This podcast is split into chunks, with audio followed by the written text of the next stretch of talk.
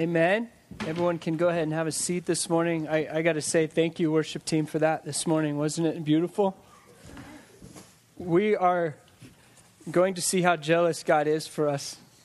We, we, we sang about it just a minute ago. We're going to see in our scripture today how jealous God is of us um, and for us, more like it. He's jealous for us. Um, here at Church Project, we've been going through Luke We've been going through it for uh, about a year and a half right now. Uh, we're not going fast, we're going slow through Luke. In fact, we're going to end chapter 15 this week. And so if you have a Bible, open it up to Luke chapter 15. We're going to look at verses 11 through 32. And I think this is really fitting. It's kind of funny how when we have decided that we're going to go through the book of Luke, how God just lines things up perfectly in our lives. Today is Father's Day. Today we are looking at a passage where a father is so in love with both of his sons. I don't know what Father's Day means to you. Uh, maybe it's a day that you're just you're celebrating, and I know some of you are celebrating in big ways. Maybe it's a day where some some of uh, uh, some of us are. It's a, a bad day for us. It's, it's things that we can't describe because our father wasn't there or isn't the man that we would like him to be or he isn't an example or he isn't in our life or some of us uh, maybe you know we're not able to become fathers and so today is just a day that is not full of joy well, I got to tell you this. As a man in this place today, this passage, if you look at it as Jesus, as our Father, will bring tears to your eyes. There's no earthly father in the world that can line up to the beauty and the love we're about to see that Jesus is displaying for us. And by the way, this just isn't for men, it's for men and women. But f- before we get into, into this passage right here, I, I just want to ask you something. Are you ready to hear the word today? Are you ready for it to transform your life? Are you ready to receive this? I'm going to read Luke chapter 15, 11 through 32. Follow along if you would. If you need a Bible, they're over on the left or in the back. You can raise your hand if you want one.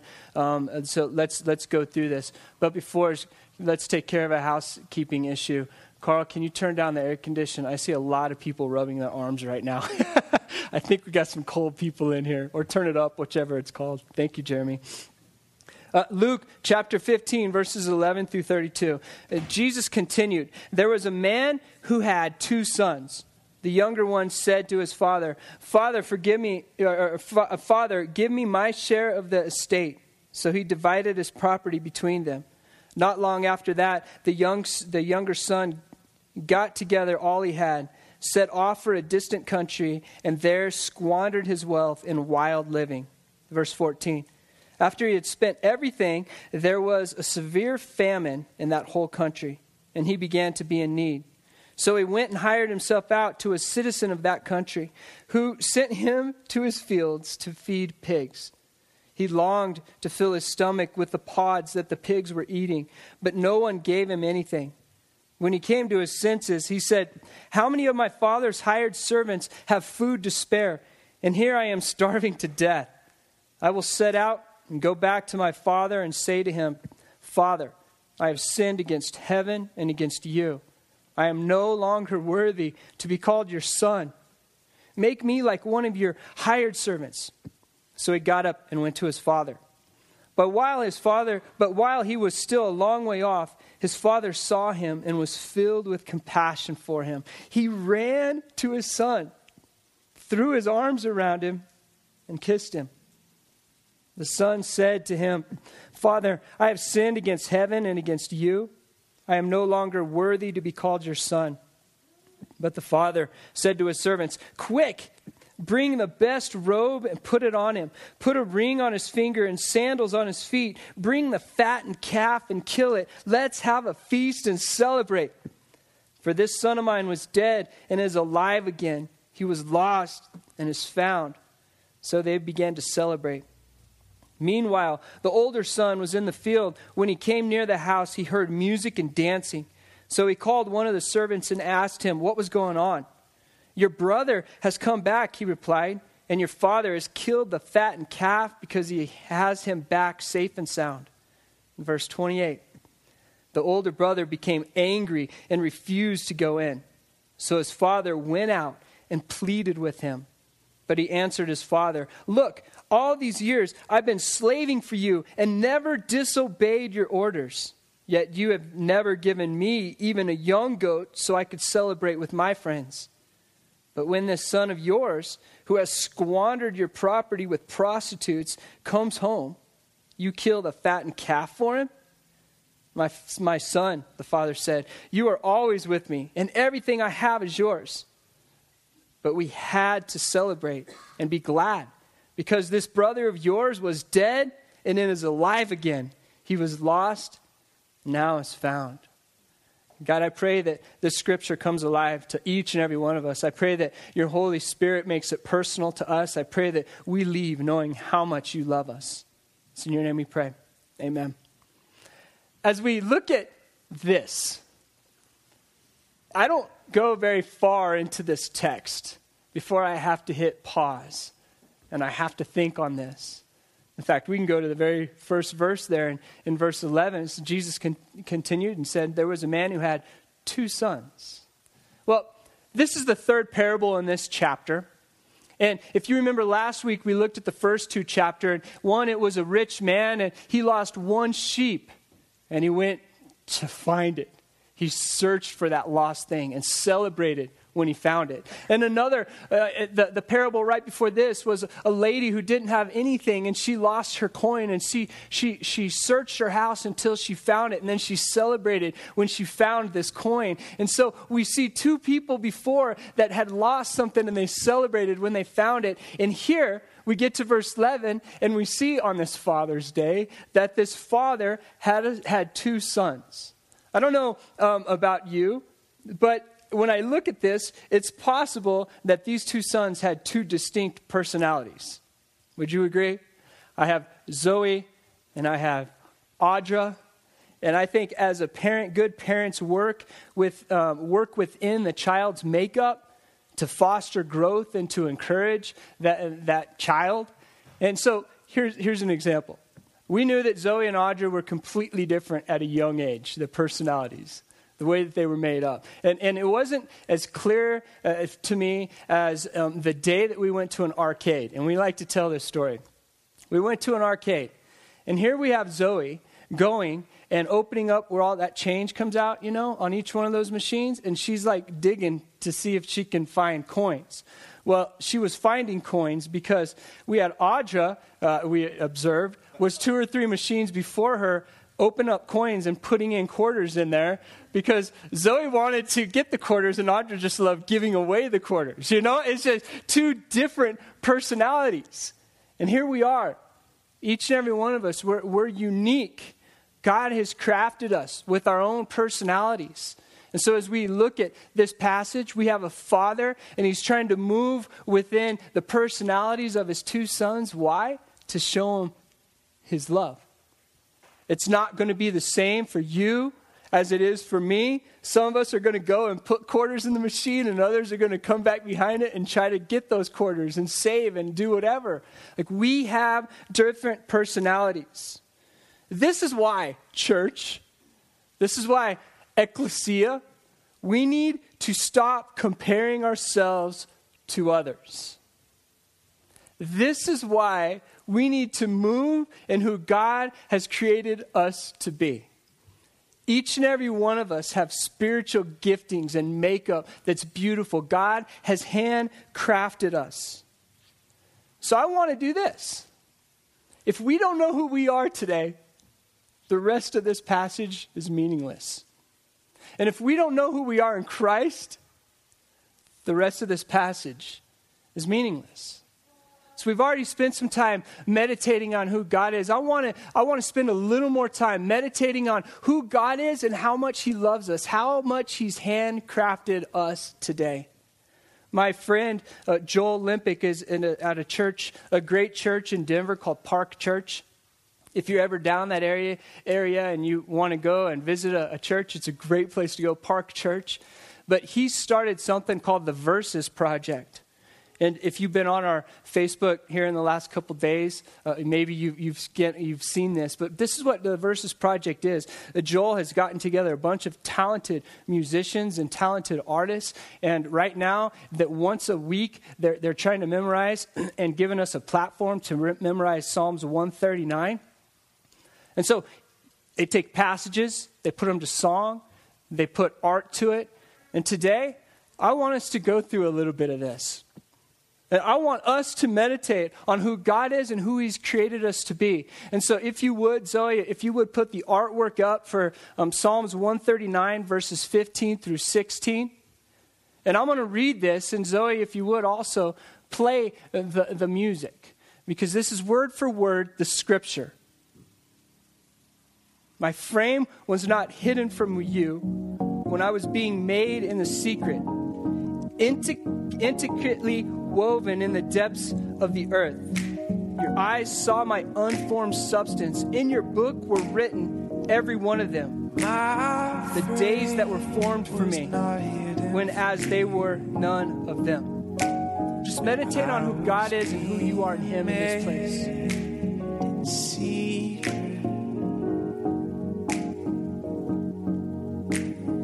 intricately woven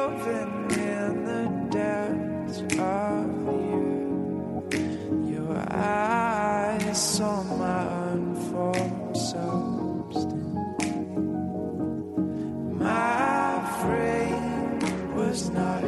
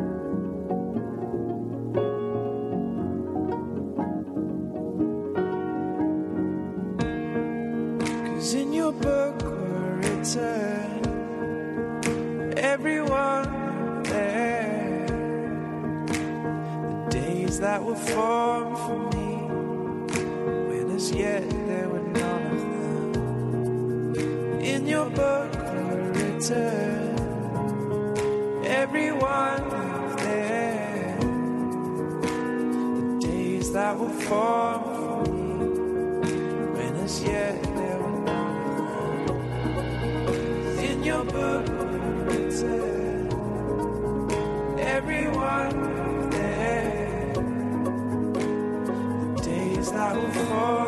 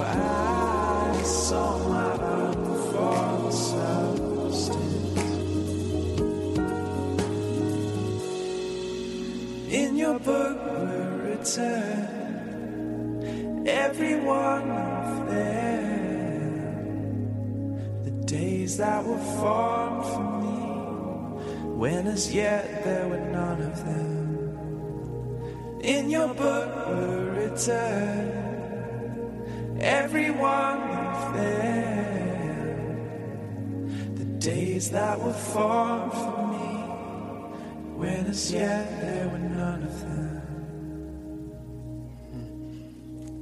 Isn't that beautiful? Amen.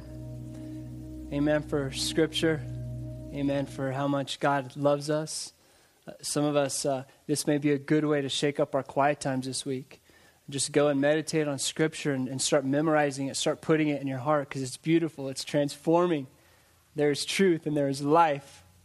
So, church, let's run after truth and life.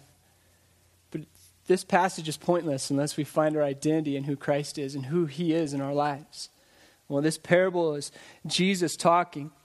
And obviously, Jesus is the Father. And I want to look at the three characters that are here the two sons and the Father. And let's look at the younger brother first. But we, we look through verses 12 through 20. You, you see the passage of the younger brother. And I wonder, as, as the brother came to the Father, the younger brother, and said, Father, I, I, I, want my inheritance. I want to go out and I want to live crazy. I wonder if the father was sitting there thinking, Can we just sit down and talk about this? Because I've got a great plan for you. Like, it's, it's incredible. My time, the way I want to do it, is going to be such a blessing in your life. What, what lies ahead of you when you're about to run ahead and get this inheritance is going to hurt you and it's going to be bad. So I wonder if the father's sitting there just torn, just saying, Son, I'll honor you and I'll do this, but man, can you just wait? Because I have plans for you, and it's going to be awesome. As my son, I'm going to give you everything I have. Can you just wait, though? And so I wonder, as, as the, uh, son, the younger son came to the father, what the father was thinking, what the father was going through. Yet the son, the younger son, says, I, I, want what I want and I want it now, and I don't care who it hurts. I don't care how long it goes, what it looks like. I want that inheritance because I'm going to go party. How many of us say that to God? How many of us say that in life in general? I want what I want and I want it now. This is basically the essence of sin. We see it in the Garden of Eden. I want it and I want it now. Then we go four chapters into the book of the Bible and we realize this is going to be a repetitive thing, don't we? We see Cain and what's Cain saying? God comes to him and says, Hey, watch out, Cain, because sin is crouching at your door in Genesis 4 7. Beware, sin is going to take you out. And then we see Cain, what does he do later? Kills his brother. Sin was crouching at his door. I want what I want and I want it now. I don't care who it hurts. I don't care what it looks like. And this younger son goes to the father and says, I don't care what kind of bad name I bring to this family. I don't care what kind of dishonor I bring to this family. I want my inheritance because I deserve it. Can anyone relate to the younger brother, the younger son in here? I think one of the things that really scares me about this, this passage is I found myself in this, this part of life quite often, and I try not to. What do we see this younger son doing? He's pulling away. He's pulling away from everyone that loves him and everyone that's going to keep him accountable. He says, I'm old enough, I'm wise enough, I have all the money in the world, I'm going to go live life on my own, separate from everyone that loves me and knows me and can keep me accountable. We see it in the news all the time. We see pastors, especially because media likes to, to harp on pastors who, once again, this pastor had this affair. Once again, this person did this. Once again, there was a moral failure. Once again. And why? It's because that, that person, that man, that woman had pulled away from people that were going to keep them accountable. Church, I'll just be point blank with you. If you are part of Church Project and you are not involved in a house church, I am scared for you. You need to be in relationships and locking eyes with people that can love you, that can speak into you, that can keep you accountable. We see very clearly in this passage what happens to the younger son when he pulls away from accountability. Are you involved in a, in a house church here? I hope so. Look where sin took this young Jewish boy, I might add. Look, Look where sin took this Jewish boy who, pigs, you know, stay away from pigs. Sin took this Jewish boy to work for a Gentile feeding pigs. Do we live and squander what God has given us? Look what this son had. He had everything his father was going to give him, he had it there. And he went and he squandered it. Do, do we squander what God has given us? What about our marriages? What about our jobs? What about uh, our spiritual gifts? What about our personalities? What about the way that God has intricately woven us to be like Him? Do we squander that and just run off and do our own thing? Saying, God, I'm going to live the way that I want to live. We see this, this younger son, and I can kind of see where he's coming from. It's time to go party, right? The simple pleasures of life, like let's go. He indulged, didn't he? Could be good for a little while, can it? You can have fun. Uh, I'll tell you this if you want to live apart from God, go ahead. You'll make some friends along the way until suddenly you have nothing to offer those friends and they're gone. Like sin for a short time can, can be fun. And then you look up one day and it's taken you further than you wanted to go. It's made you pay more than you're willing to pay. And it's made you stay longer than you wanted to stay. Sin will do that to our lives. As this son looks up, he's feeding pigs and he's longing to eat even what the pigs are eating. When you set your eyes, when we set our eyes on the things outside of God's plan for us, and we think that we know better, our life will end up like this, this boy, this young man. Church, let's keep our eyes focused on Christ. Let's find our identity in Him. And let's not waver from that one bit, because if we waver from it at all, we're going to look up and we're going to be saying, What happened? Maybe you and I today need to confess our sins before God, and we just need to get up from where we're at. Get up from that pig slop that we're eating. Get up from that place because we're squandering what God has given us.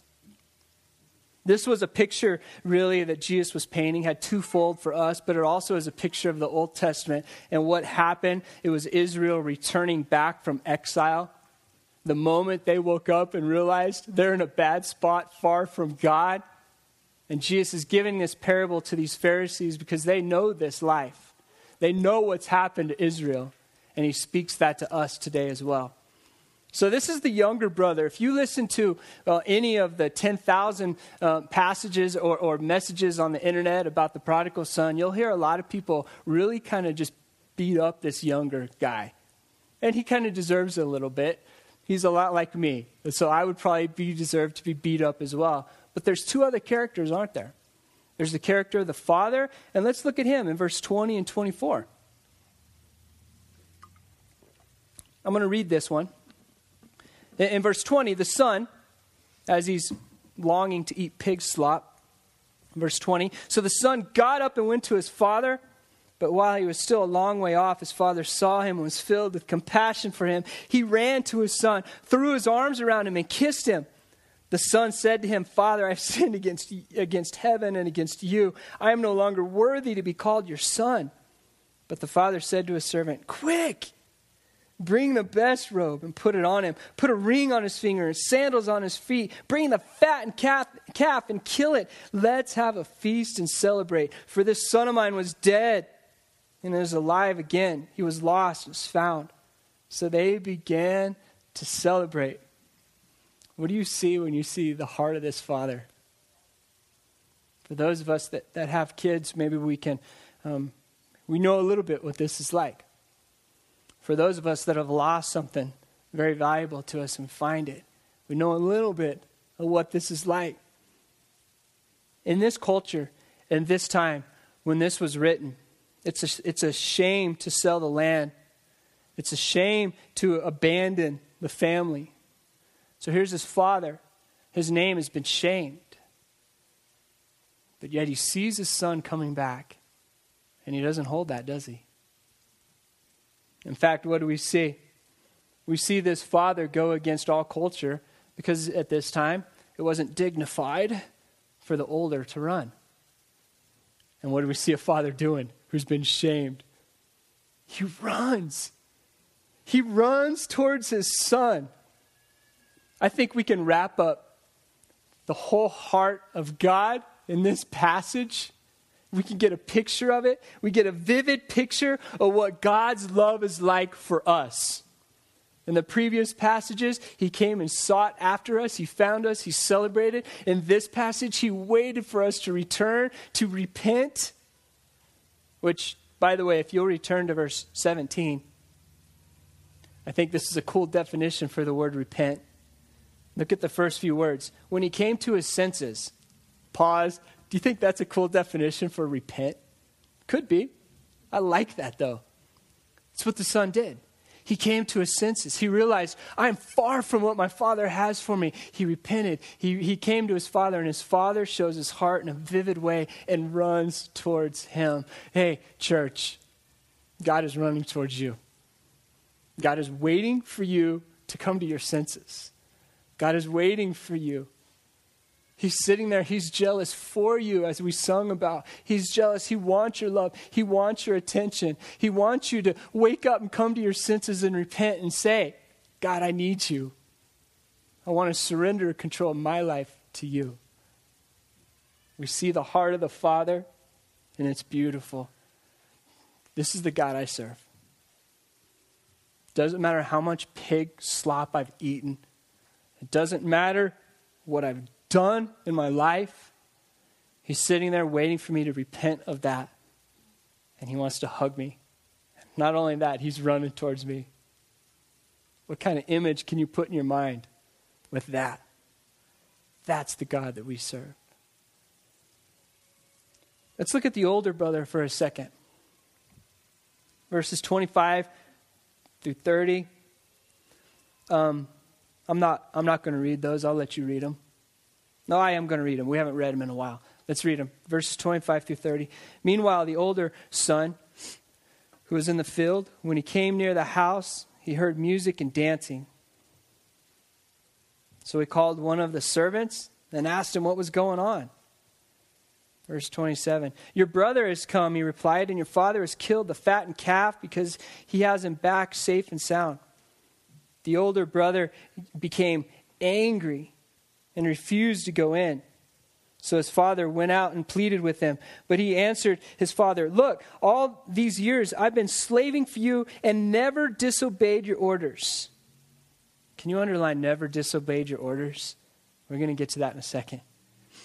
Yet you never gave me even a young goat so I could celebrate with your friend, with my friends. But when this son of yours who has squandered your property with prostitutes comes home, you kill the fattened calf for him. Let's hit pause right there and look at the older brother for a second. This is Jesus, and as he's given this parable, this is Jesus, and, and this is his response to his critics. This is his response to the Pharisees in context of this passage. He's speaking to the Pharisees.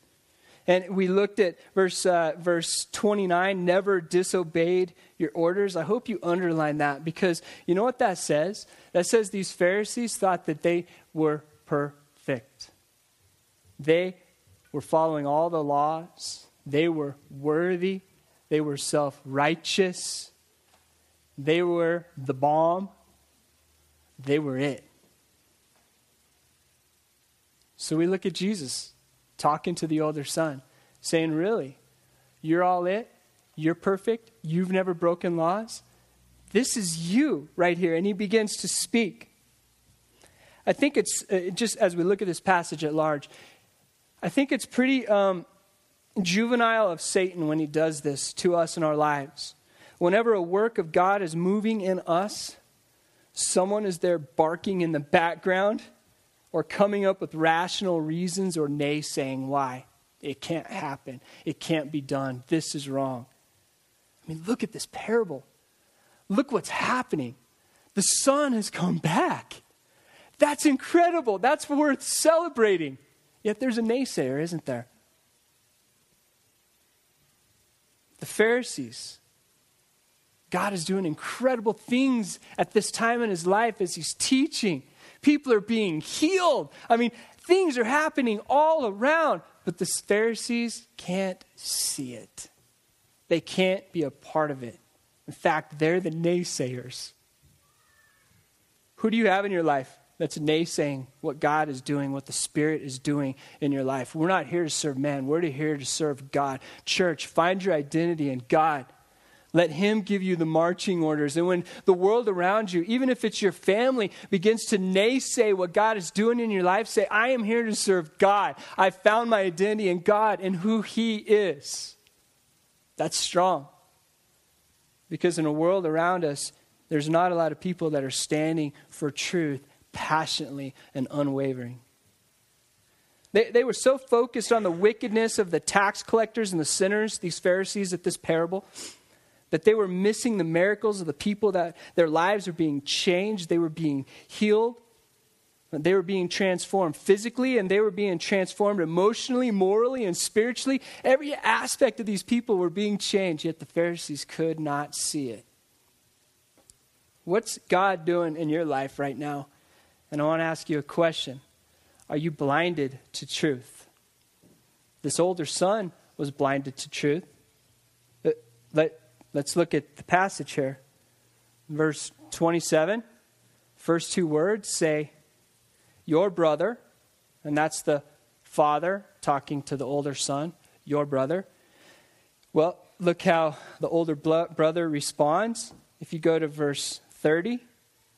But when this son of yours, this is the older brother talking to the father, he's not even acknowledging that he's his brother anymore. He's saying, the father says, This is your brother. And the older brother is saying, The son of yours. He's not saying my brother. That would be the appropriate thing to say there, right? And then you get down to verse 32 again. And be glad because this brother of yours, the father again, repeats truth. Like, this is your brother. He's not just my other son. This is your brother. We're family. Look how blinded he is to the simple truth right here. What is Satan doing in your life? How is he blinding you to even simple truth?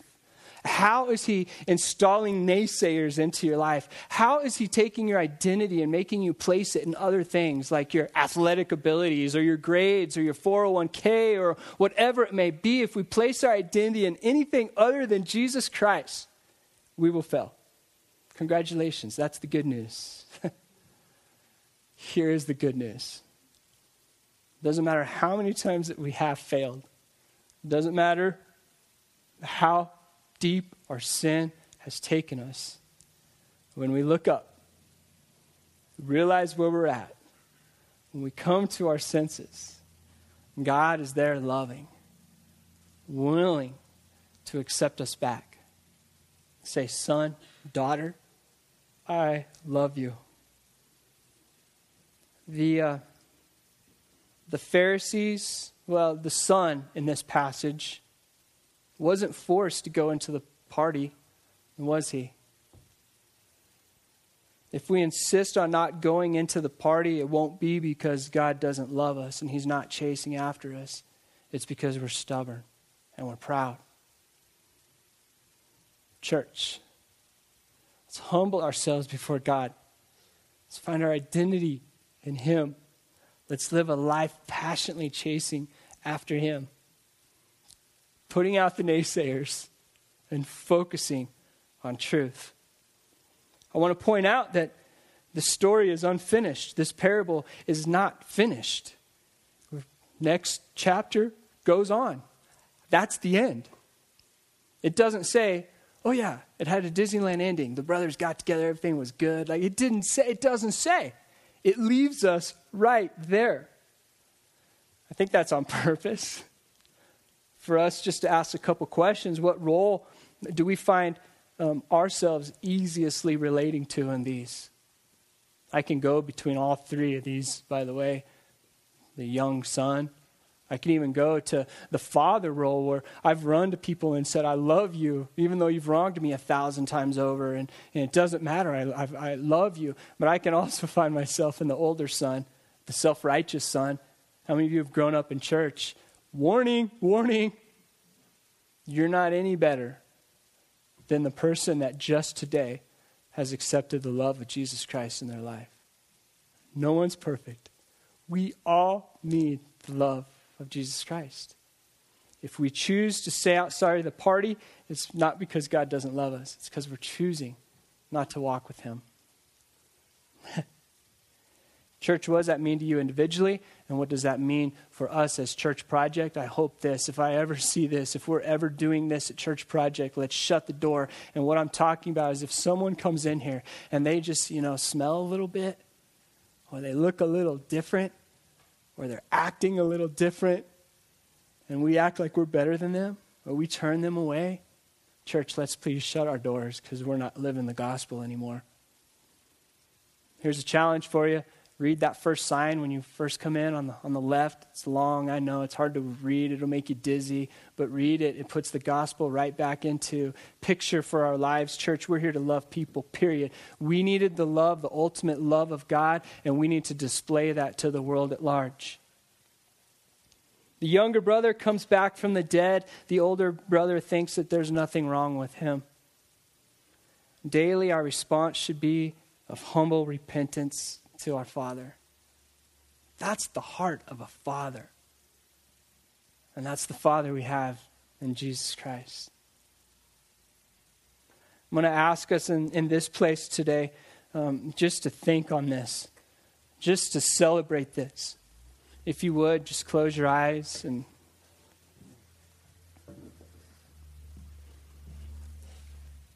if you're comfortable with it, just hold your hands out in front of you just in a humble stance, just say, God, I receive what you're showing me, what you're teaching me today. And God, I give you my life. Every aspect of it.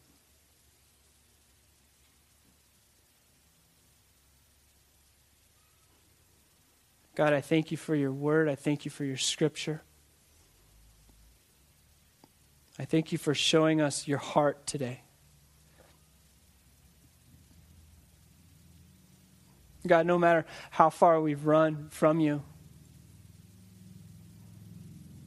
when we turn and come to our senses and come back to you, you're there, smiling, saying, Son, saying, Daughter, oh, I've waited for you. Now it's time to celebrate. It's time to party.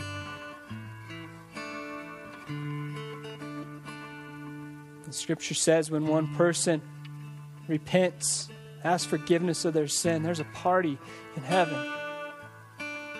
So I ask you this the ultimate question is Have you surrendered control of your life to God? Have you said, God, I'm tired of running my own direction. Here's my life. Please put it back together because it's in just pieces right now. God's there. He's welcoming that. He's saying, Thank you, and it's time to celebrate. It's time to party.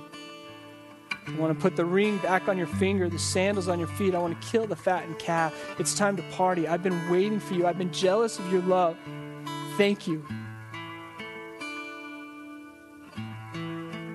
And us, when we realize how much God loves us, it's such a joy to repent. Say, God, I'm sorry for living life of my own. I want to align my life with you.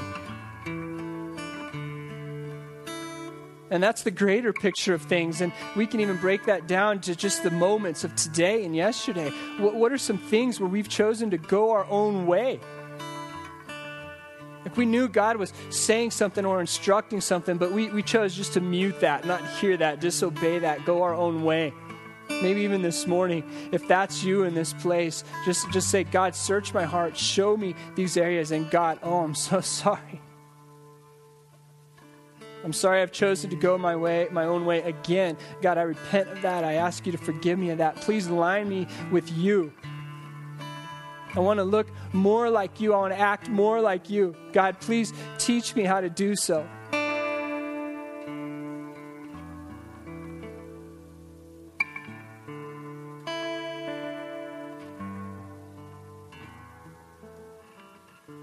God, I'm amazed at the depths of your love, and I can't comprehend it. I just, it doesn't make sense to me how excited you are for us. But I'm so thankful for that. Thank you for loving us deeply, pursuing us, chasing after us, and welcoming us. I pray for our church that we would find our identity in you. And we would speak that love, sing of that love every day of our lives. Church, I want to ask us if we would, let's stand. Continue to worship God in this place.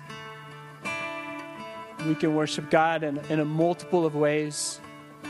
One, maybe God is just putting something on your heart that you, that you would like prayer for. We have cards over on the offering table on your right where you can write down the, that and just say, please pray for me in this. Something I'm struggling with, or I'd like to talk with someone about this, or I'd like to get connected. Uh, if, if whatever it may be, you can write that and put that in the offering basket back there. Another way that we, we celebrate and worship who God is, just by lining our lives up with Him. And one of the ways He says to do that is to give, to give financially to the work that He's doing, even here at Church Project. That we can align our resources, our passions, our times, our talents, our entire being together to make a difference in Greeley, to show the people of God, uh, to, to show the people God's love. I'm excited to be a part of Church Project and what God is doing here. And then, of course, once we realize how much God loves us and how much we need Him, we can thank Him. And so, as we join together in these last couple worship songs, let's do it out of a heart of thanksgiving. Let's do it out of a heart of just, God, thank you for forgiving me. Thank you for loving me. And let's worship Him together in this place.